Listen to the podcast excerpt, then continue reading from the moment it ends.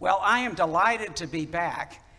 It was a very productive trip. For those of you who didn't know, for about 10 days, Nancy and I were over in the United Kingdom for every other year. There's a meeting of the United Kingdom Partnership, which is a partnership that helps promote and fund and source and be colleagues with pastors who are beginning new churches called church planters in the United Kingdom, seeking to re-evangelize the United Kingdom, where in large part only 2% of the population on a regular or weekly basis attends what we would call gospel preaching churches, and a total of only about 4% or 3.8% attend any church or any kind of religious organization at all on a regular basis. I mean, it's really a small minority. So it's great to be back, but it was a very productive trip. I'm pretty amazed that God made the way for us to pass COVID tests, going there, arriving, and coming back, and wearing all those masks, and getting all through all the various protocols, and returning safely. It's good to see you this morning. We were at several different locations meeting with different groups of church planters throughout the United Kingdom. The first couple days we were in London, and then we moved up to Manchester, which is also in the country of England, the nation of England. And then we were up in Scotland, based in Edinburgh, but also visiting the church we support.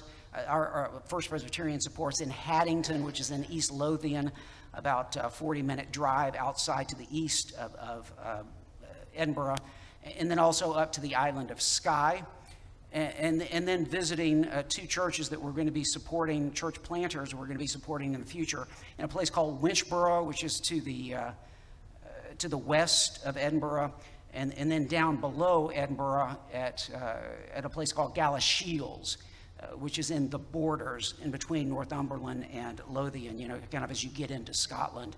We'll be supporting a church plant there in Galashiels, which is just down the road from Melrose, if you know Melrose and Melrose Abbey in Scotland. Well, going to all these places, one of the things that it's certainly not as dramatic as going truly international to entirely different cultures, but it's important to be aware of who's hosting you and what their expectations are, what their etiquette is, what their joys are, what they're really interested in.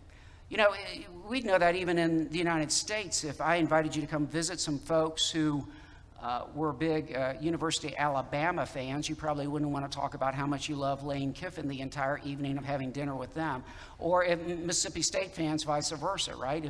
If you're going to visit folks who were into classical music, you wouldn't want to be tearing down classical music and saying, the only thing I like is rap. Let's play some rap music while we're having dinner. It's important to know not only what the expectations are, but specifically what the joys or delights of people are.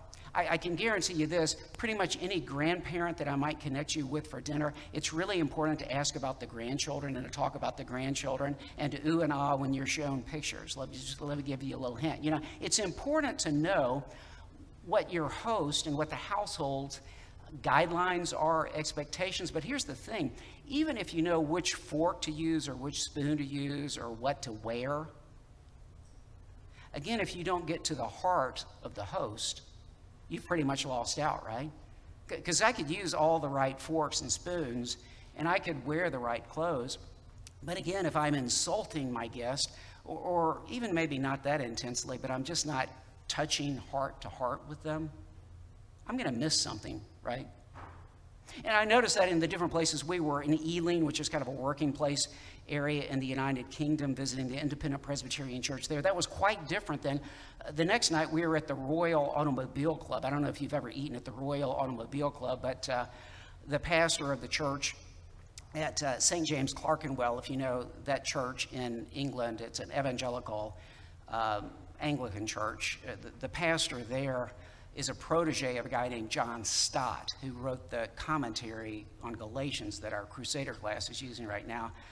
His father-in-law is a member of the Royal Automobile Club. It was quite different eating there and the dress code and what you were expected to do than, eating over in Ealing, okay, a working class area. But nevertheless, when Nancy and I had the pleasure of actually eating with Archie, our host, who's a major architect in the United Kingdom, and sure enough, I knew to talk about his grandchildren. I knew to talk about his daughter, who is such a supportive a pastor's wife to his son-in-law, who's a great leader in the Anglican evangelical movement, you know, you kind of know what's on their heart. Well, today, we're going to be coming to the Lord's table. So wouldn't it make sense that we would be interested in what the Lord's expectations are? And even better, what if you could know God's heart and soul? Wouldn't that be awesome? I think we'd be much better at the table if we're attuned to and seeking out what God loves, whom God loves. And so I want to be inviting you to do that today. We're going to be opening to the very first verse in the very first of a sequence of four what are often called servant songs or prophecies of this servant or the servant who is going to come in the book of Isaiah that run in that key section of Isaiah we've been talking about lately from Isaiah 40 through Isaiah 55. And there are four servant prophecies that are major. They're magisterial and they basically set the pace. They're basically the bridge to Jesus's coming into the New Testament. If you kind of miss out on the servant prophecies of Isaiah 40 through 55, you've missed out on a lot. You're way behind when you start reading the Gospels about Jesus. So in the first of these four servant songs, it's in Isaiah chapter 42. We're going to just focus on one verse today, and I'll open it up from the scripture in a minute for you, but I just want you to resonate and hear. I've been thinking a lot about this verse over the last few days, and this verse opens up. It's a dramatic verse. It really frames, I know I've been telling you some other verses or passages that do the same thing, but it really does frame the rest of the Old Testament all the way through what Jesus does in the Gospels. And the verse goes like this. God says, "Behold my servant." So you have a command from God. It's a command. God says, "Behold my servant whom I uphold. Behold my servant whom I uphold. My chosen, in whom my soul delights." Did you hear that? I'm going to come back to that. The name of this sermon is God's Delight. My chosen, in whom my soul delights. I have put my spirit upon him, and he will bring forth justice to the nations, to the Gentiles. Goyim means nations or Gentiles. My chosen, in whom my soul delights. Well, today's sermon is God's delight. You have sermon notes for this. If you're listening online, watching online, or listening to the podcast, we'll post these on the website. And if you cannot reach them, just access them, access us, and we will send these to you. Today's message, God's delight. I want to be inviting you to, this is a summary of the message today, to find your true self, your true significance, your salvation, and your service. In other words, your life's purpose in God's delight, in the servant. And then in his spirit, to follow the servant of all servants, the one that this passage is talking about, who is God's delight, and to serve his mission to bring God's justice to the nations, in other words, to all people. So that's the application point we'll get to in the second part of this sermon today. And I want to invite you again to focus on this verse. So I'm going to open the Bible and let's show it again, or you can turn in your Bible to this. We're going to be spending a lot of time digging into this verse. This is another one of these chapters. Yes, this is another one of these Pastor Martin things. You know, as we go through Isaiah, I get to these chapters and I say, there's no way we're doing this chapter in one Sunday. We're going to spend some Sundays on Isaiah 42. It's just so important, just like Isaiah 40 is so important. Here, so here's our verse. Hear God's word now. Behold my servant, whom I uphold, my chosen. It's a doubling there. The servant is the chosen one, okay? These two things are saying the same, talking about the same person. Behold my servant whom I uphold, my chosen in whom my soul delights. I have put my spirit upon him. He will bring forth justice to the nations. This is the word of the Lord. Thanks be to God. Friends, the grass withers, the flowers fade, but the word of our God will stand forever. Amen. Now, I want you to get the resonance of what God is saying here. This is a direct message from God, and God is giving a command. This is after calling even the coastlands and the nations from afar to judgment before him. So although this passage is clearly principally addressed to God's people, ultimately I would read this passage as addressed to all people. Now, by the way, I can tell you, if you open up a lot of commentaries, they'll say, oh, no, Isaiah is simply seeing the exiles, and this is just a message for the exiles after the times of trouble in the, heading into and in the 500s, in the late 500s. I don't read this passage at all like that. It's not framed like that. And it's right after God has called the coastlands to account. And this is a message of God's outreach, not only to redeem all Israel, all true Israel, all his people, but also to extend the gospel invitation to all nations. This is clearly what's happening in this passage. Behold my servant, whom I uphold. Do you hear that resonance there? This servant belongs to God, and God is the one who's going to uphold him. God isn't saying, behold my servant. I need you guys to help out upholding him because I'm having a tough time here with the servant. No. Behold my servant, Abdi, my servant, whom I uphold, my chosen, in whom my soul delights. I have put my spirit upon him, and he will bring forth justice to the nations, to the Gentiles. So let's unpack a few things here. This is really important for you to understand, for us to understand the Bible, the gospel, and certainly what's going on in these servant songs. Number one, servant. Wait a minute, we might say, servant is not a good term. It's kind of a demeaning term. If I went around and introduced you to everybody as my servant, you might be a little bit insulted or put off, wouldn't you?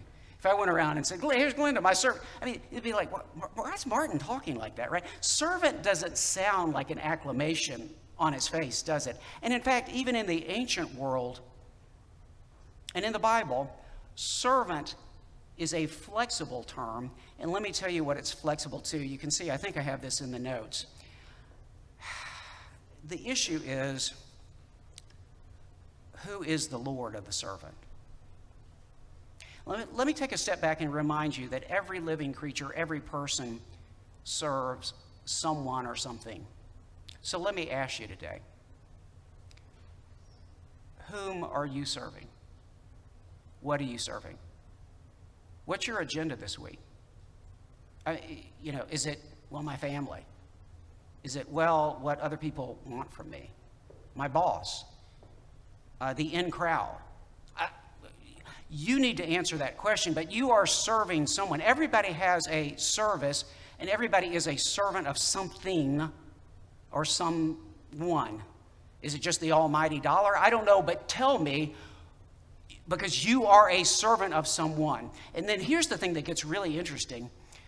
The significance of the servant depends on the significance of the Lord whom the servant serves.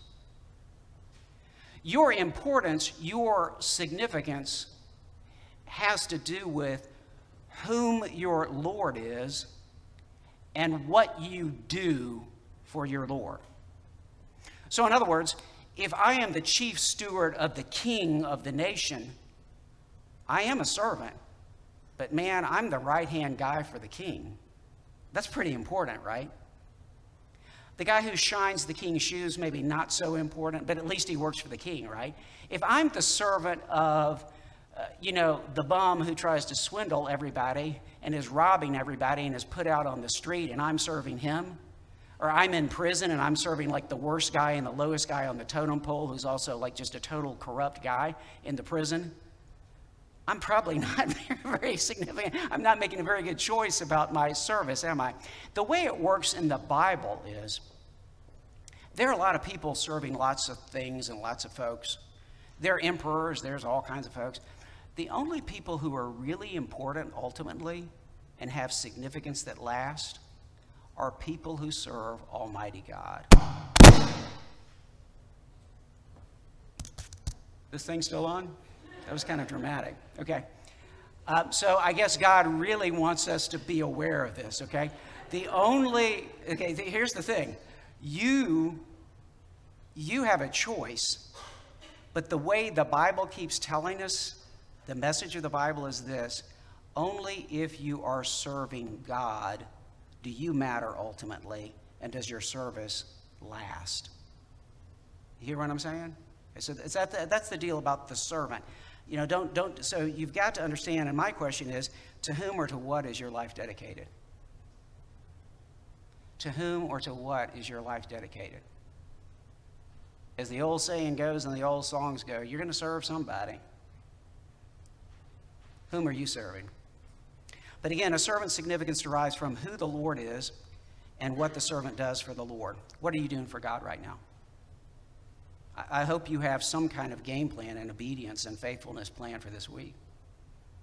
I mean, because if you're going into this week blind, I don't know what I'm going to do for God. Your life isn't going to have much significance. Jesus has saved you on purpose for a purpose. Who is your Lord and what are you going to do for him?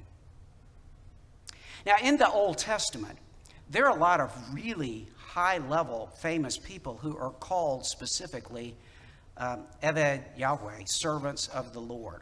And this is kind of a Hall of Fame list. In the Bible, specifically, explicitly listed as servants of the Lord are Abraham, Isaac, Jacob.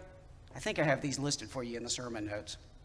Moses, Joshua, David, and then in the book of Isaiah itself, Isaiah, right, chapter 20, Isaiah is referred to as a servant of the Lord, and Eliakim, son of Hilkiah, is also listed as a servant of the Lord. And then Israel, the collective people, Israel, are listed as the servant of the Lord. The problem that we're running into in all of this part of the Bible, and certainly in this time frame, and certainly with Isaiah, is Israel's not a faithful servant of the Lord. When you start reading about the Lord saying, "Behold my servant," one of the interpretive issues is God talking about Israel? Well, you keep reading about this servant, and he's going to have to redeem Israel. So this servant is not himself collective Israel. We've got a distinction that's going to develop in the servant songs. We're talking about somebody else who's going to need to save Israel or redeem Israel. I wonder who that might be. We're going to come to his table shortly. Now, let me go to another thing here. God's soul. Did that catch your attention? My chosen, in whom my soul delights. Have you ever heard people talk about God's soul very much? I haven't. It's not in the Bible very much, but this passage got me thinking about God's soul, and there's just a handful of times that God refers to his soul in the entire Old Testament. Okay, in the entire Old Testament. In Leviticus chapter 26, if you were with me a few Wednesday nights ago, you know, we studied Leviticus and the Day of Atonement and all this atoning sacrifice that brings people to God so that Moses and Israel might actually be able to come into God's tabernacle. Okay? So after all this atonement and all these provisions, because at the start of Leviticus, they can't have fellowship with God. They cannot have communion with God. They can't get close to God. Okay? After all this, in Leviticus chapter 26, verse 11, God says this, after their atoning works and everything, "I will make my dwelling among you," God says to Israel. Literally, "I will tabernacle with you. I will tabernacle with you. And my soul shall not abhor you." Now, you can read between the lines there. In other words, because of their sin, their unatoned for sin and uncleanness, they were abhorrent to God's soul. And now God has made provision, so, well, you know, you won't be abhorrent to me anymore, so I'll let you tabernacle with me. Now, does that sound the highest level you could get? No, it's kind of a, at least you get in the door, right? And you don't abhor God's soul anymore. His soul doesn't abhor you, but not quite. In the book of Judges, in chapter 10, another one of these cycles where the Israelites are repenting. They're turning away from foreign gods, and the Lord God says, it reports in Judges chapter 10 that he, this is in verse 16, he became impatient over the misery of Israel. The King James Version has a better translation on this than the ESV. Specifically, the term here is, his soul was grieved for, God's soul was grieved for the misery of Israel, and he decided to redeem him again, save him again, okay? So God's soul was grieved. There's one other time, other than this Isaiah passage, you get this message about God's soul, and it's over in the New Covenant side of the Old Testament. In Jeremiah chapter 32, verse 41, I have this one cited for you as well. On the other side of this developing new covenant that God is going to establish this new people under a new covenant, the supper today is a celebration of new covenant, God says, I will rejoice in doing them good, and I will plant them in this land in faithfulness with all my heart and soul. Did you hear that? God is going to establish a new covenant people and plant them with all his heart and soul. So those are the other passages that I saw in the Old Testament that refer to God's own soul, except this one. And this one we're on today is the pinnacle. We're not just talking about, well, you know, if you follow these rituals and you submit to me and repent, my soul won't abhor you. Now we're talking about the delight of the Lord's soul. And how are we going to see that? How are we going to know that? God gives us the command. Behold, look at, wake up, pay attention. Look at, focus on my servant, whom I uphold. My chosen, in whom my soul delights. Remember how I talked about grandparents, their souls delight in, you know, grandchildren and this. Man, if you were going to come to God's house and come into communion with God, I have a key clue to you. Focus on the one in whom his soul delights, and that is this servant that we're reading about. That's the message there. The delight of God's soul.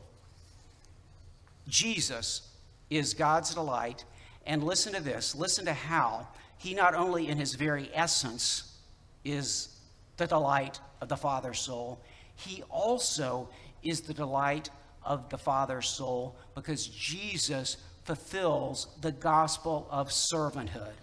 Again, remember what this verse is about. Behold, my servant. Wait a minute, he's your son. Yeah, but he's also my servant. He's going to fulfill my kingdom work that I have intended. Jesus, God's delight, preaches and fulfills servanthood as the heart of the gospel, as the heart of God's kingdom, and as the heart of greatness.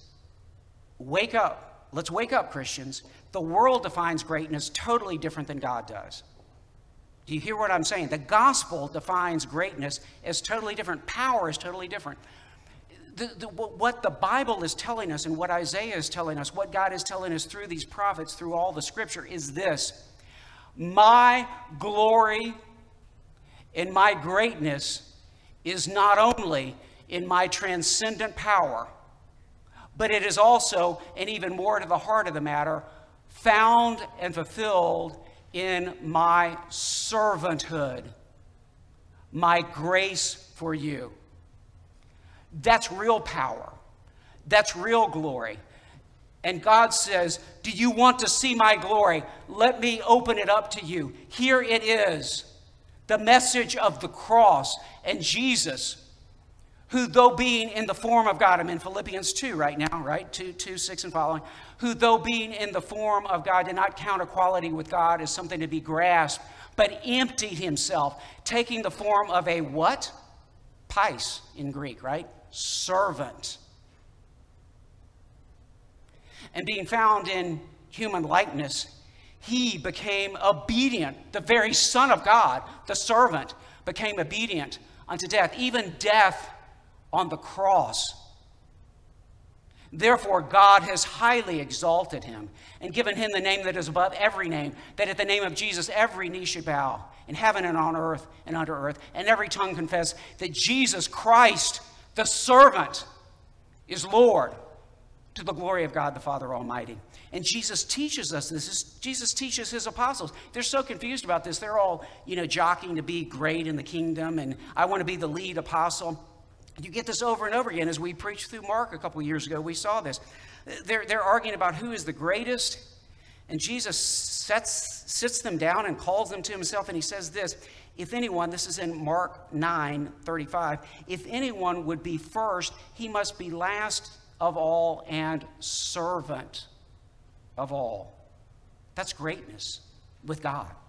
That's greatness in the kingdom. Your world is not telling you this. Your world is telling you the opposite of this. You've got to understand this to receive Christ and follow Christ. Again, in Mark chapter 10, verses 35 and through 45, when James and John are saying, we want to sit at your right and your left hand, in the power and glory of your kingdom, Jesus says this, you know that those who are considered rulers of the Gentiles lord it over them, and their great ones exercise authority over them. But it shall not be so among you. Whoever would be great among you must be your servant, and whoever would be first among you must be slave of all. And then, of course, Mark 10:45, the key verse in all the Gospel of Mark, to get Jesus, right? For even the Son of Man, that's Jesus, came not to be served, but to do what? To serve and to give his life as a ransom. To give his life as a ransom for many. So we're talking about God's gospel of servanthood. That's what we celebrate as we come to this table today. God's glory and goodness, not only in his transcendent power, but also in his imminent, humble service for your salvation, so that you might come to this table today. So application, you see the notes. You can follow along with me in the notes. I want to invite you again to find your true self, significance, salvation, and service in God's delight and in his gospel of servanthood. And then in his spirit to follow him, the beloved, and serve his mission to bring God's justice to the nations. First of all, the self. I'll come back to this.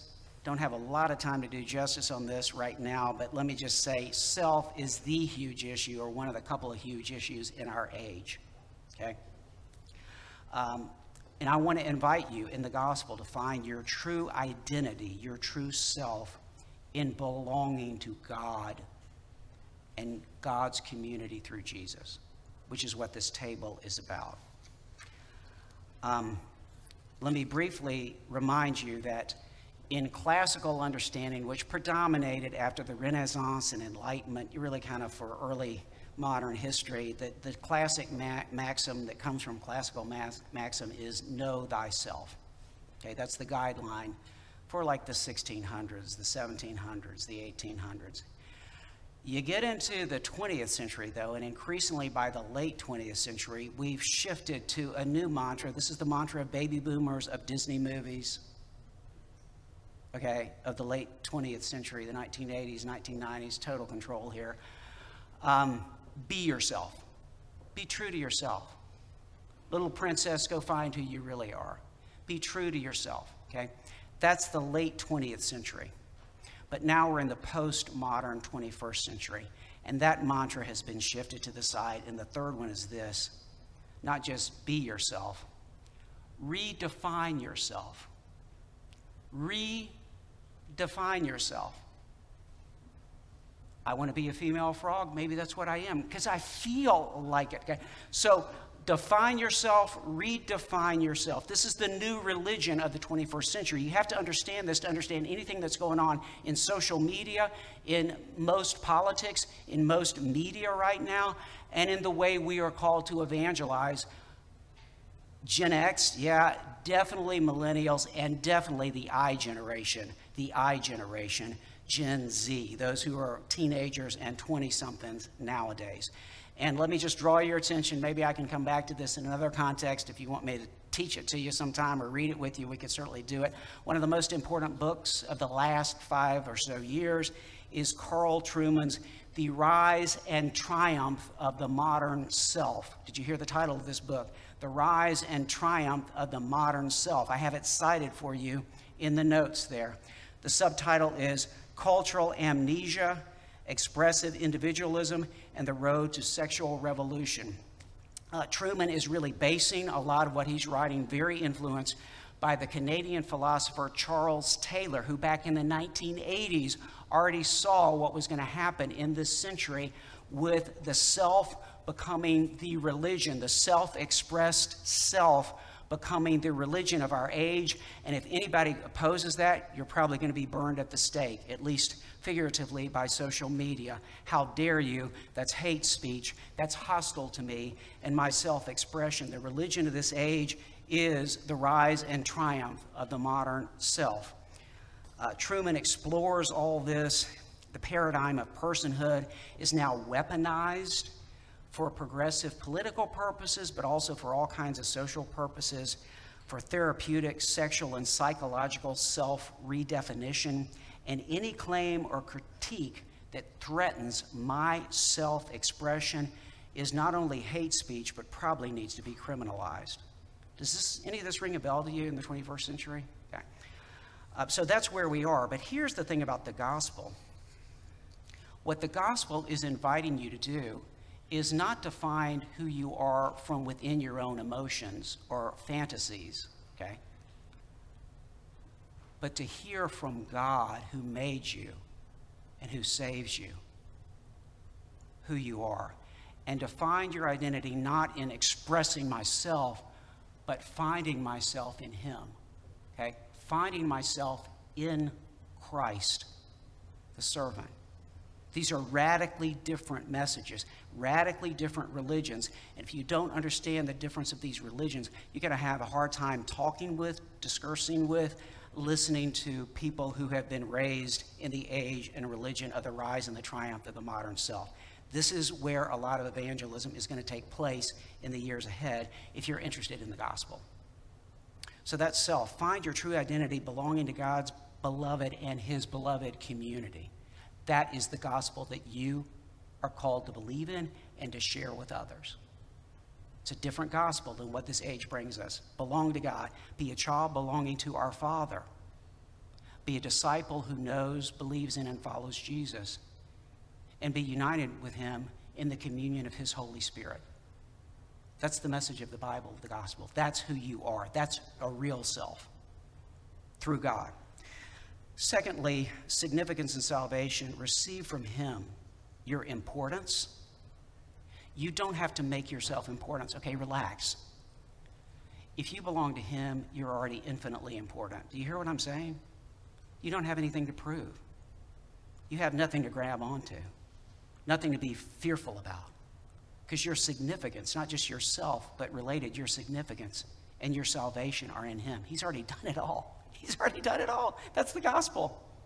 You belong to Him. Your salvation, your significance are in Him. You're priceless. You're priceless to Him. And then flowing from that, significance in service. Discover your life's impact. God wants you to have an impact. You're not saved for just kind of relaxing. You're saved once you trust in Him to go forth in mission, okay? We'll talk about that more as we move through Isaiah 42 and beyond.